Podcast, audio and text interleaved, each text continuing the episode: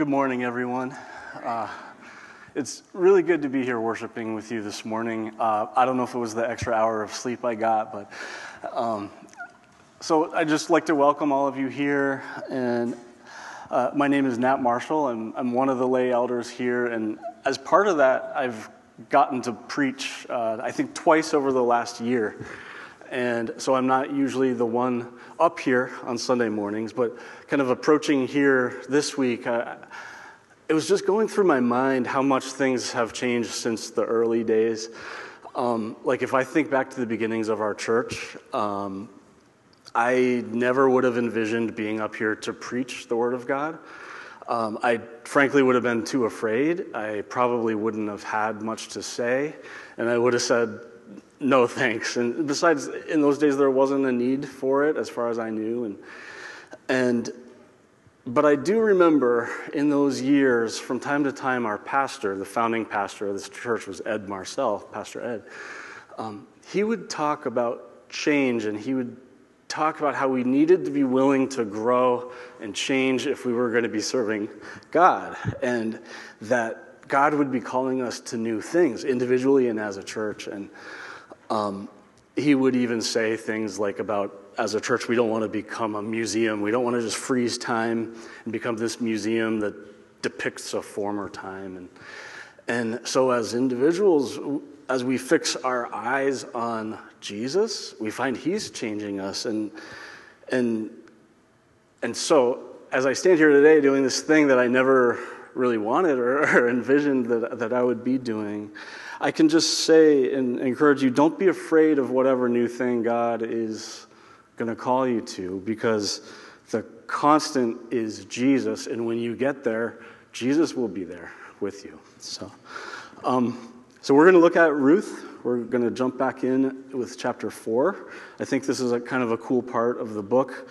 We're going to enjoy the story, uh, but more importantly than that, we're going to see how it can point us to Jesus. And um, so, as, a, as part of a recap of where we've been, I made a couple of visuals. If you want to go to the first map, I just like maps. So, I thought maybe a few of you like maps too. We started with this family in Bethlehem.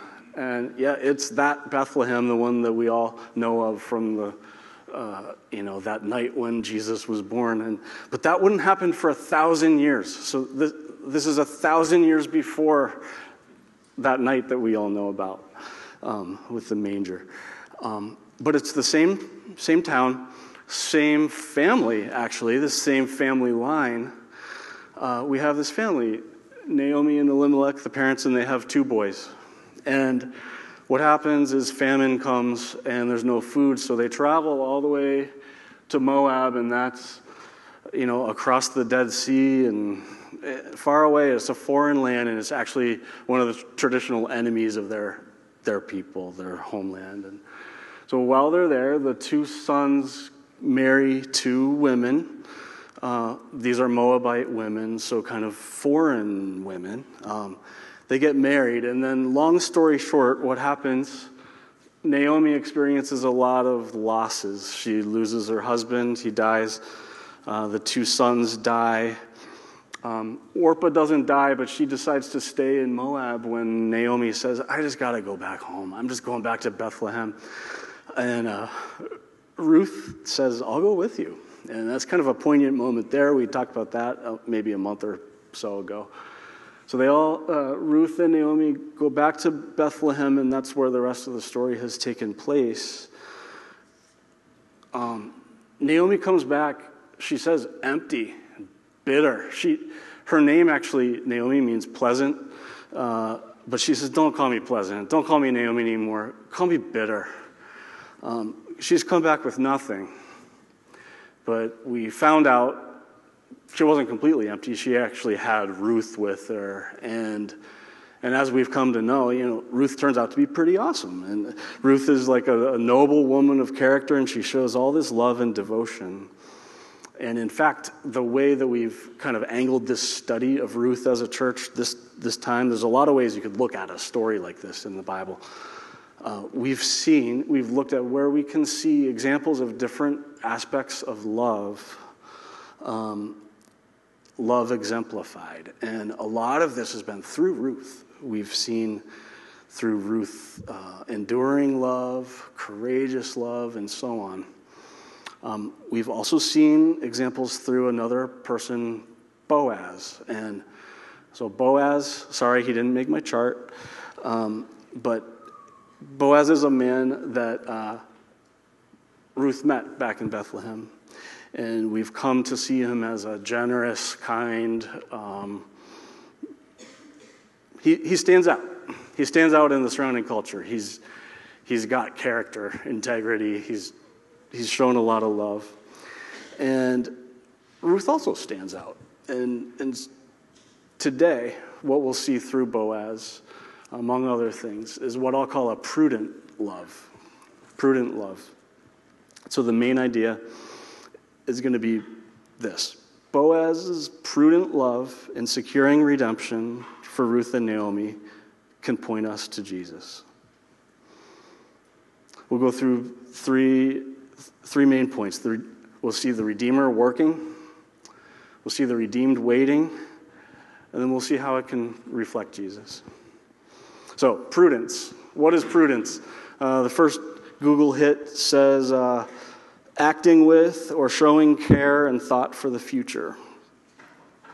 It can also mean showing good judgment. It can mean, it, it can have an idea of shrewdness in it, even.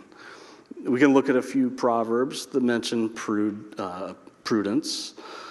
Proverbs 14:8, "The wisdom of the prudent is to give thought to their ways." 14:15, "The prudent gives thought to his steps." 10:19, "When words are many, transgression is not lacking, but whoever restrains his lips is prudent." And so there, there's the idea of a carefulness, a thoughtfulness. Um, but we're not just talking about like some cold, logical carefulness, but, but a prudent love. So, so, how can you apply that same care and thoughtfulness um, into and put that into love, showing love to another person? So that's what we'll that's what we'll start to see here. We'll see love. Uh, Boaz is going to do the careful work to become the redeemer that ends up rescuing Naomi and, and Ruth from, from their situation. And in that culture, this was, this was, this was called redemption. this was called being, being a redeemer. Um, and we'll see that Boaz actually cares whether this works out. He's invested, he wants it to work out, and so he takes the care to, to do it in such a way that it does. Okay. Um, kind of to wrap up our re- recap, we've, we, we've seen Boaz enters the picture. Some months go by, maybe, and it becomes clear eventually that Ruth wants to marry Boaz. Boaz wants to marry Ruth. Uh, but it's not just a love story, it's not just about personal feelings. Uh, Boaz can also function as what's known as a kinsman redeemer. And we had, we've talked about this already, we, we had to bridge some cultural gaps over the last few weeks to get there. Because this, this, was 3,000 years ago around the world, right? It, so a, a, kinsman redeemer was somebody that could act on behalf of a needy relative, essentially. And there's a few things they could do. They could, um, they could buy land, redeem land to keep land and property back in the family. Um, they could redeem somebody out of slavery. Um, they could also do this, this idea of marrying a widow to keep the family line going of, of her dead husband. Um, so this is starting to get arranged. Boaz and Ruth, this is going to happen, we think. Um, but just when it was almost all about to work out, there was a plot twist that we saw the other week, in, back in chapter 3, because we found out uh, there's actually this other guy that kind of has first place. He has the right to be the redeemer for Ruth and Naomi, and it's not Boaz. Boaz is like second, right? So he Boaz doesn't Boaz can't just do this, um, and he says things like. It is true that I am a redeemer. Yet there is a Redeemer nearer than I. If he will redeem you, good, let him do it. But if he's not willing to redeem you, then as the Lord lives, I will redeem you. And, and so finally, we arrive here today at the gate, the gate of Bethlehem in chapter 4. And with this gate, don't, don't picture like an aluminum fence around a pool or something. This is, picture a, a big brick wall around a city, ancient city, and this, is, this gate is the main passageway through. And um, in those days, this was like the hub. This was where business took place, this is where transactions were made. It was a place of judgment. So it was kind of like a combination, maybe courthouse and a, and a town hall. Now, verse 1, I think we have a slide. It says, Boaz had gone up to the gate and sat down there.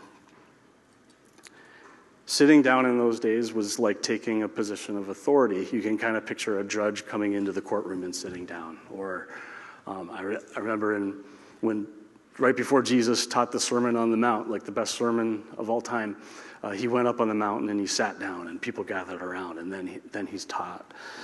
And so Boaz goes to the gate, the epicenter of activity, and he sits down. And so we start to think this guy means business, something's going to happen. What's going to happen? Let, us pay attention. And, and, in fact, it does generate a stir, it kind of causes a buzz. Um, if you look at the whole, the whole thing, in the beginning of verse 1, we have one guy there. Then we have two guys. Then we have 12 guys there. And by the end of verse 11, it, says, it talks about all the people who were at the gate. So there's a growing excitement of what's going on there today. And then continuing in the verse, it says, And behold, the Redeemer of whom Boaz had spoken came by just so happened to come by. Uh, it, it, it's almost like the author sort of winks at us here. We've seen this happen a couple chapters ago as well. Some of the other, it just so happened. And these things are kind of hinting that these are not accidents. This is the sovereign providence of, of God working out, working out all things for good. Um, okay, so he comes by, and Boaz says, Turn aside, friend sit down. And this other guy that comes by, this other Redeemer, um, I didn't put him on my chart either, but if I did, what, what name would I put? Uh, what's his name? It's got to say in here, right? Uh, turns out he's unnamed. Um, and I think it's significant because in this, in this day and in this time when, in this culture, when uh, names were so significant. And uh, even Naomi said, Don't call me Naomi anymore because I'm not pleasant. Call me, call me Mara, call me bitter. Isn't it significant that this other Redeemer would remain unnamed? And, and um, now I don't speak Hebrew, but I've read that the word friend here, when he says turn aside, friend, it actually means something more like so and so, or like Mr. So and so, right? And so the fact that he's unnamed, most people think it's kind of a jab, like a subtle jab. And the fact is, he'll go into history unnamed because of what happens here this morning, uh, because of what he didn't do. Because it's, we'll see that Boaz is the one that makes the bold moves for the one that he loves. Uh, Boaz puts these things into action. Boaz plo- uh, shows the wisdom and, and care. Boaz knows what needs to be done and how to do it, and Boaz shows the prudent love. And, and this other Redeemer doesn't do those things, so he will fade. He'll miss his chance. Um, it seems he was oblivious to Ruth. Um, it seems that he doesn't even know about Ruth, let alone love her. Yet the whole town knows about Ruth and Naomi. We, we have hints of that in the previous chapters. The whole town's been a buzz since those two came back. And, and Ruth's character is well known. She's got a good reputation in town. And, and Boaz knows all this. Boaz has been watching, and he's been attentive. Uh, but this other Redeemer, Mr. So and so, he, he doesn't know. Um, it seems somehow he's learning about it all for the first time this morning at, at the city gate. And um, just as a side note, for me, this point has, was a little convicting that I, uh, I would like to try to be more attentive to what's going on around me with the people around me. Uh, so that's kind of just a side point, maybe. But okay, verse 2. He, Boaz, took ten men of the elders of the city and said, Sit down here. So they sat down. So he gathers 10 guys, sits them down. These are going to be witnesses so that what happens here at the gate, it's not going to be disputed later because we have 10 witnesses. And this is part of the prudence. Uh, Boaz is wisely setting things up so that what happens this morning at the gate will be beyond dispute. Verse 3 Then he explains to the Redeemer Naomi, who's come back from the country of Moab, is selling the parcel of land that belonged to our relative Elimelech. So I thought I'd tell you of it and say, Buy it in the presence of those sitting here and in the presence of the elders of my people. If you will redeem it, redeem it. But if you will not, tell me that I may know, for there's no one besides you to redeem it, and I come after you. So here, we could wait in suspense because it seems like everything hinges on this moment. Um, at this point in the story, we're invested. We want Boaz, we want things to work out for, with Boaz. Um, he's the one that's shown the, the generosity and the love, and we want him to be the one, not this one that we barely know and that doesn't even know Ruth. Um, but he has first priority, and he's just been given the chance, and what's he going to say? And at the end of verse 4, it turns out he says, I will redeem it. And it's like, don't, this is not, it's not supposed to be like that.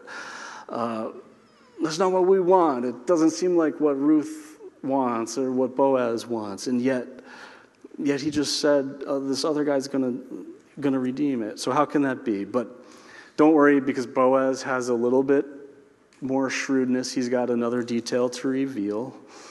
Because um, one of the things that a redeemer, a kinsman redeemer, could do was the marriage, the levirate marriage thing in that culture where you married a widow.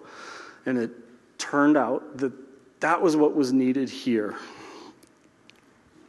We think Naomi was too old to bear children by this point, probably.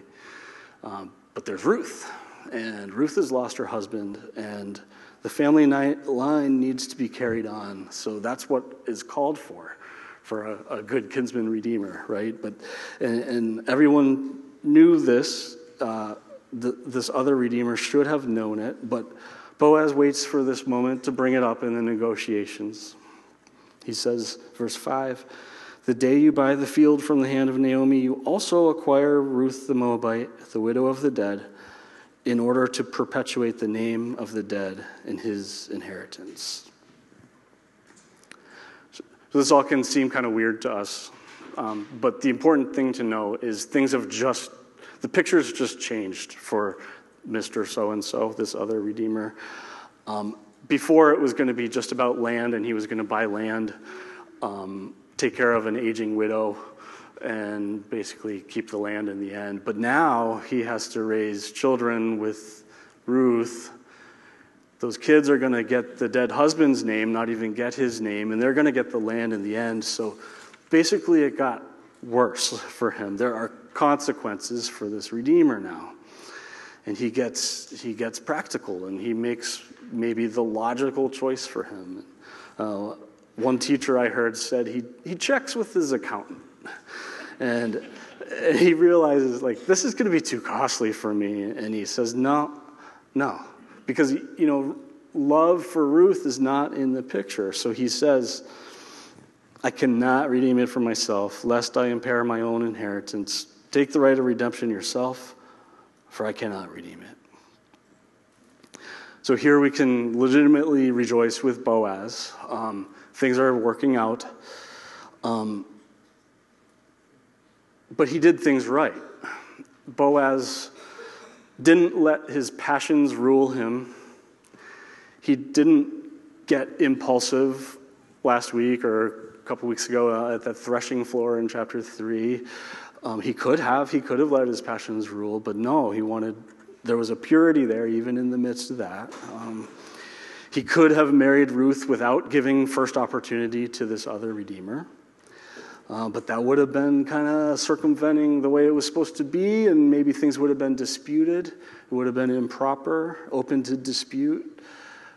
Um, Boaz could have forced things, but what he shows is a prudent love, and we see sometimes expressing, expressing love can mean showing restraint.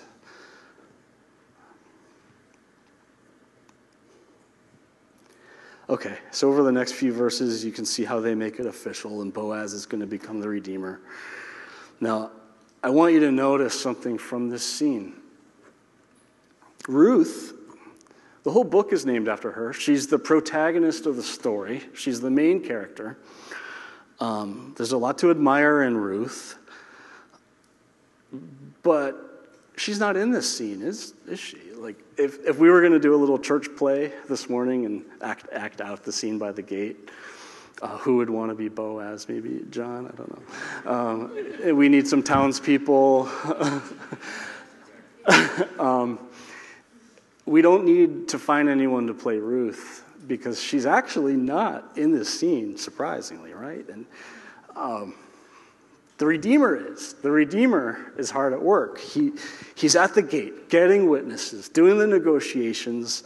Um, he's active in working out the redemption.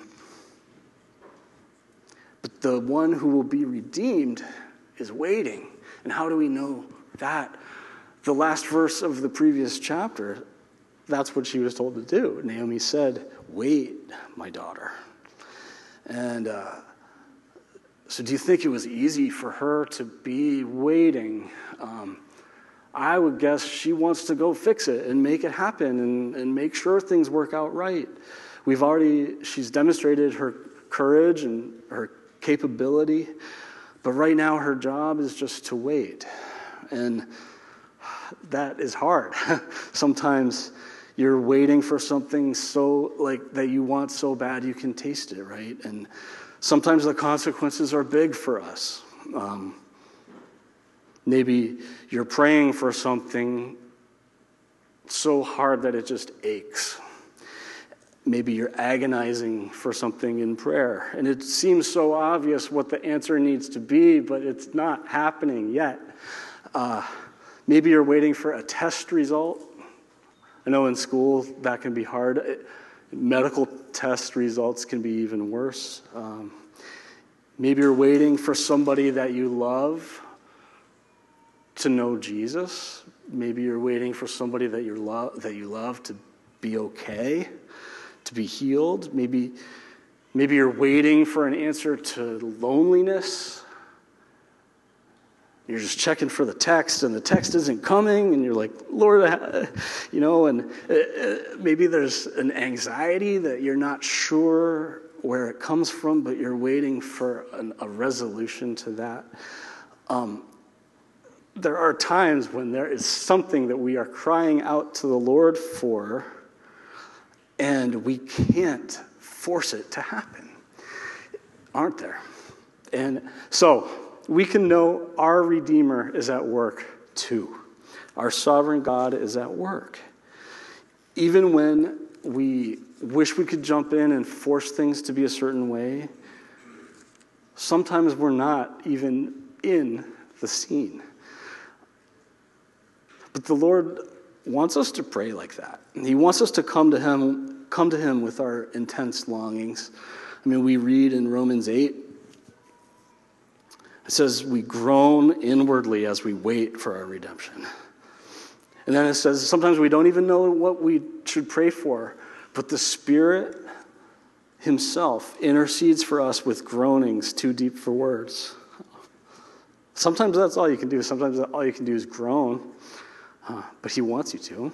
Uh, but knowing that our Redeemer is at work, that's what we do. We, we're Christians, we trust God. Sometimes trusting God is our role in the scene. Uh, we can trust Romans 8:28, famous verse that all things work together for good for those that love God and are called according to his purpose. We can trust Proverbs like Proverbs 3:5, trust in the Lord with all your heart and do not lean on your own understanding. You know, we can lean on him who does not grow tired or weary. They that wait on the Lord will renew their strength. And sometimes that's our role, our role in the scene. Okay, back to the story. We find Boaz has done it.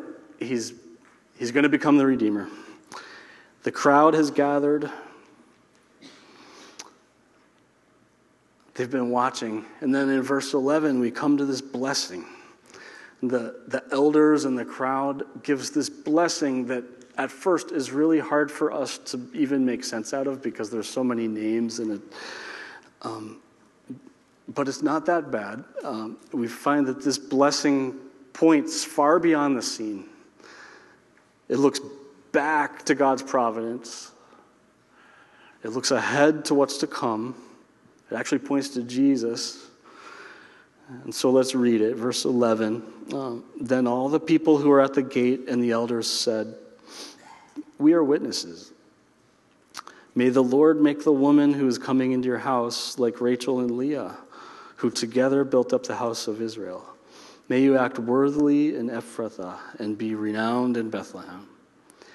And may your house be like the house of Perez, whom Tamar bore to Judah because of the offspring that the Lord will give you by this young woman. So it, will, it takes a little work to grasp this, but not too much. Um, Rachel and Leah, that goes all the way back to Genesis 29. These were the mothers of the 12 sons of Jacob.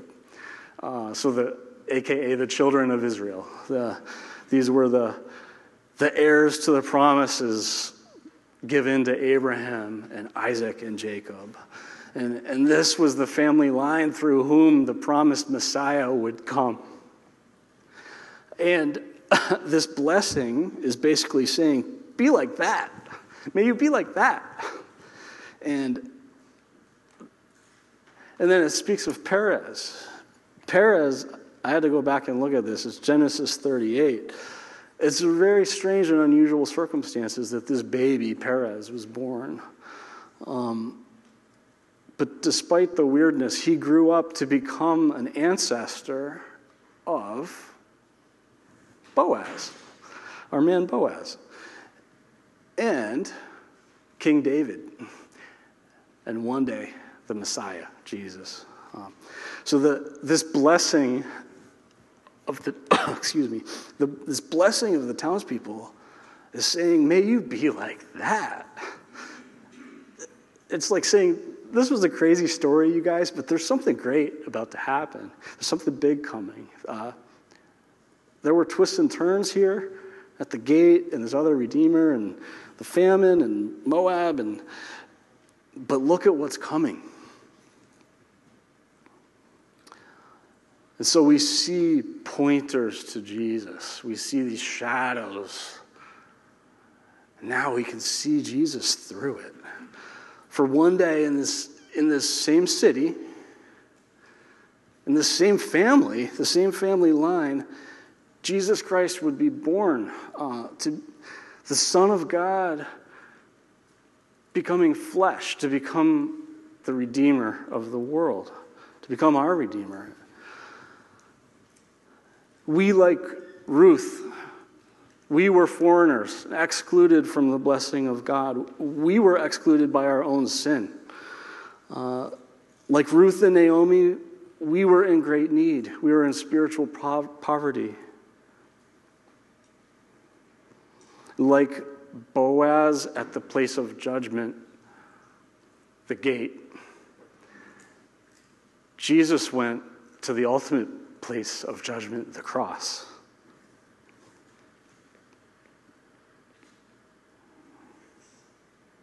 And there, our Redeemer Jesus has done the work to redeem us. He's paid the price. That other Redeemer backed out because it was going to cost him too much.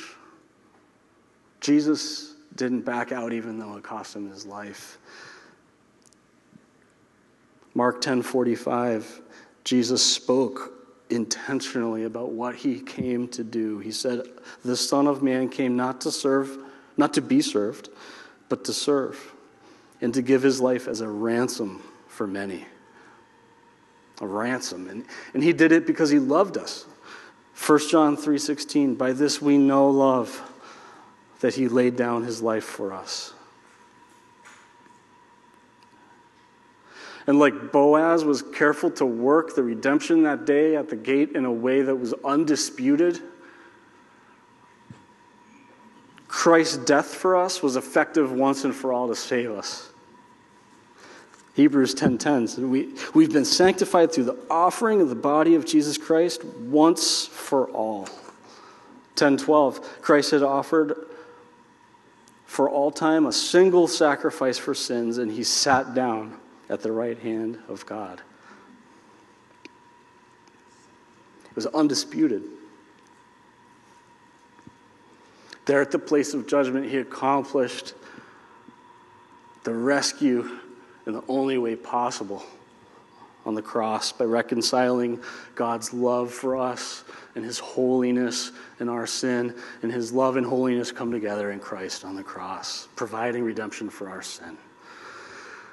So, uh, as the band comes up, I'll close with this. Um, in Ruth, we saw that other Redeemer who couldn't get the job done. In our lives, there are many things that cannot get the job done. Um, there are other Redeemers, like our own efforts, trying to perform, uh, maybe trying to follow the Ten Commandments, I don't know um, trying to be true to yourself, uh, trying to find self fulfillment, pursuing pleasure. None of these things can bring us redemption. They will all fail, but Jesus succeeds where they all fail. Pleasure will not satisfy you. Self improvement will not save you trying to meet some standard, whatever it is, it'll never be enough because salvation comes through Jesus Christ who gave his life as a ransom. So we can rejoice with this verse in 1 Peter 1. It says, You were ransomed from the futile ways inherited from your forefathers, not with perishable things such as silver or gold, but with the precious blood of Christ. Let us pray. Father, thank you for providing that redemption. Thank you for giving your Son to die for us. Uh, thank you that in our poverty you have rescued us. Uh, we love you, Lord, and we're we love you. We're grateful for you. In Jesus' name we pray. Amen.